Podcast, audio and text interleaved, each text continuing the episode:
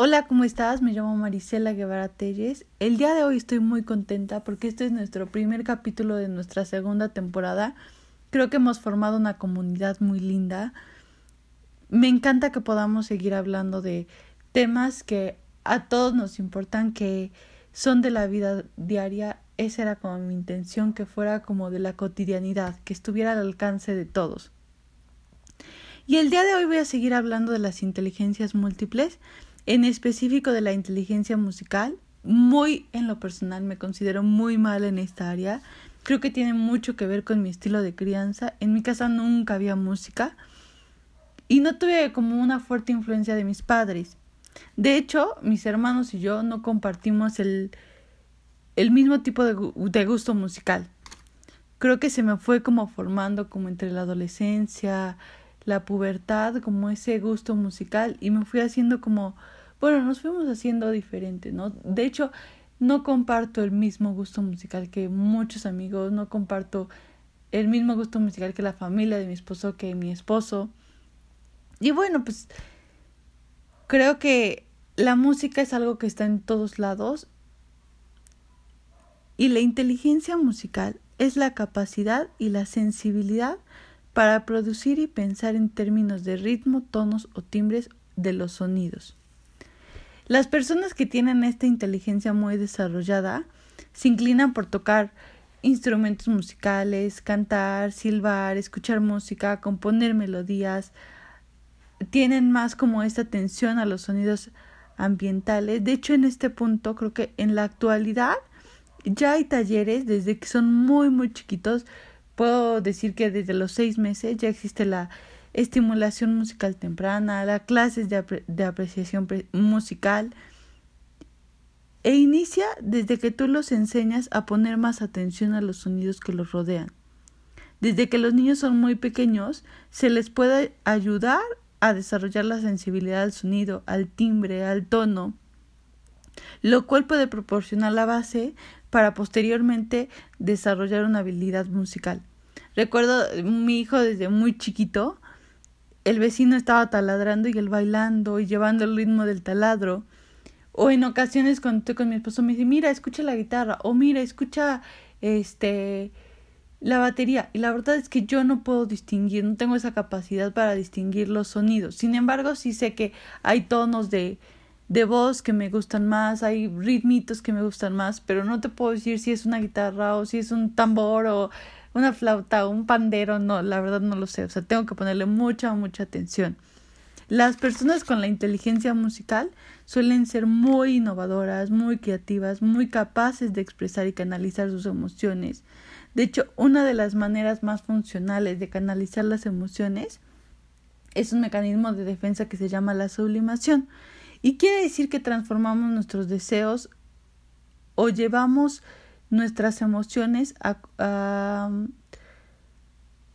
pues socialmente aceptadas, ya sea como bailar, cantar, tocar un instrumento, las transformamos todas estas emociones en estas actividades. Entonces, no me voy a meter mucho en este tema porque ya lo hablé en el episodio de mecanismos de defensa. Si quieren, dense una vuelta pero sí nos ayuda a ser más funcionales. Las características de una persona musicalmente inteligente es que demuestra interés por la variedad de los sonidos, como les decía, en la voz humana, em, busca ocasiones para escuchar música o sonidos de esas personas que se suben al coche e inmediatamente ya conectan su teléfono, ya prenden el radio, luego luego buscan estar en contacto con esto muestran disposición por aprender la música, responden a estímulos musicales, recopilan música e información sobre ella, desarrollan la habilidad para cantar o tocar un instrumento, improvisan ritmos y le dan como sentido musical a las palabras.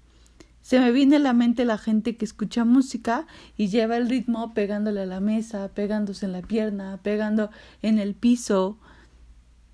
Gente que de verdad se da como el tiempo y le da la atención a la música. Como les decía, creo que aquí en México no le hemos prestado mucha atención al sobre todo en el ámbito educativo. Era como, ok, les enseñamos la flauta y que se aprendan tres canciones y ya. O sea, eso es lo único que está como de lleno aquí en México. Y si los padres no te guían o no te meten en esta exploración, sí es muy difícil que tengas como contacto con esto. Porque nos dan eso como para cubrir el currículum, como ya toca la flauta, tus tres canciones y ya para le contar. Todo lo demás se tiene que ver como de a lo mejor educación especial o, o particular. Y bueno, la inteligencia musical tiene sus propias reglas, sus propias estructuras de, de pensamiento. La música tiene tres componentes básicos, que es el ritmo, el tono y el timbre. El ritmo es como la frecuencia, la repetición de la composición. El tono tiene que ver con los sonidos, que si son graves, que si son agudos. Y el timbre es la cualidad del sonido que permite distinguir la misma nota producida entre diferentes este, instrumentos. Como les decía, lo que a mí me cuesta mucho ver en la música. Y Gardner afirma que que quienes han tenido contacto frecuente con la música son capaces de manejar bien estos tres componentes y esto les ayuda a participar en actividades musicales con más destreza, que posteriormente se pueden volver cantantes, intérpretes, bailarines, porque ya con esto ya la armas perfecto para poder tocar a lo mejor cualquier instrumento o poder llegar al tono de cualquier canción y también tiene como componentes biológicos. Está conectada a, al hemisferio derecho, que también es donde se desarrolla la parte del lenguaje. De acuerdo con investigaciones realizadas en Londres, las aptitudes musicales también tienen un componente hereditario, también tiene componentes psicológicos. Los psicólogos británicos John Sloboda y Patrick Juslin, no sé si se diga así, demostraron que también hay diferentes sensaciones que provocan las melodías, independientemente de cuál sea nuestra, cuál sea nuestra cultura. Vamos a decir que una de Beethoven a todo mundo le evoca tristeza. Entonces, si hay sensaciones o sentimientos generalizados a música en particular. Por el contrario, autores como Sergent dice que los gustos musicales están, están determinados por el interés, por la educación, por el aprendizaje, por la cultura, por la personalidad, y todo ello contribuye de manera única a la experiencia musical particular, de forma que una misma pieza musical te puede traer diferentes sensaciones o diferentes emociones. Ahí están como las dos teorías que en realidad dicen totalmente lo contrario. Yo creo que sí hay como una generalidad, pero a lo mejor si tienes como una experiencia previa a una canción, sí te puede traer sentimientos diferentes a la generalidad. De hecho, la música y las emociones comparten la misma área del cerebro, que es el córtex prefrontal. Y de hecho, muchos de los de los grandes músicos no tuvieron padres músicos. Sin embargo, se relaciona con que sus primeros maestros fueron personas comprensivas y cálidas.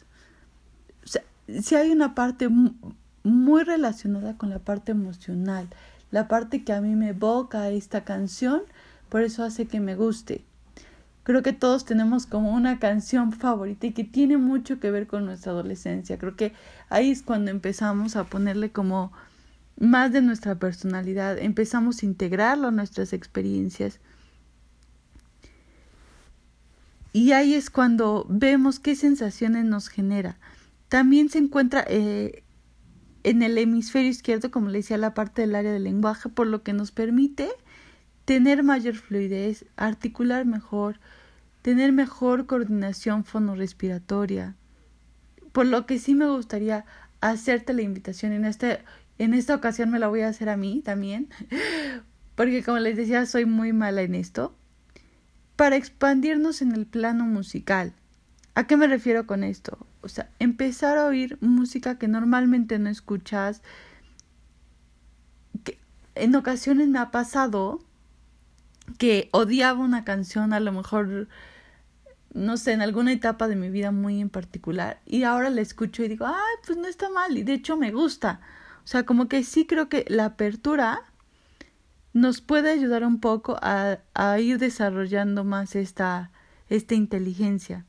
Intentar escuchar música más a conciencia, intentar identificar, como les decía, los instrumentos, identificar los géneros, lograr ver si esta canción la tenemos asociada a algún sentimiento o a una emoción, lograr identificar qué hace que te los evoque, hasta poder usarlo como, como un recurso.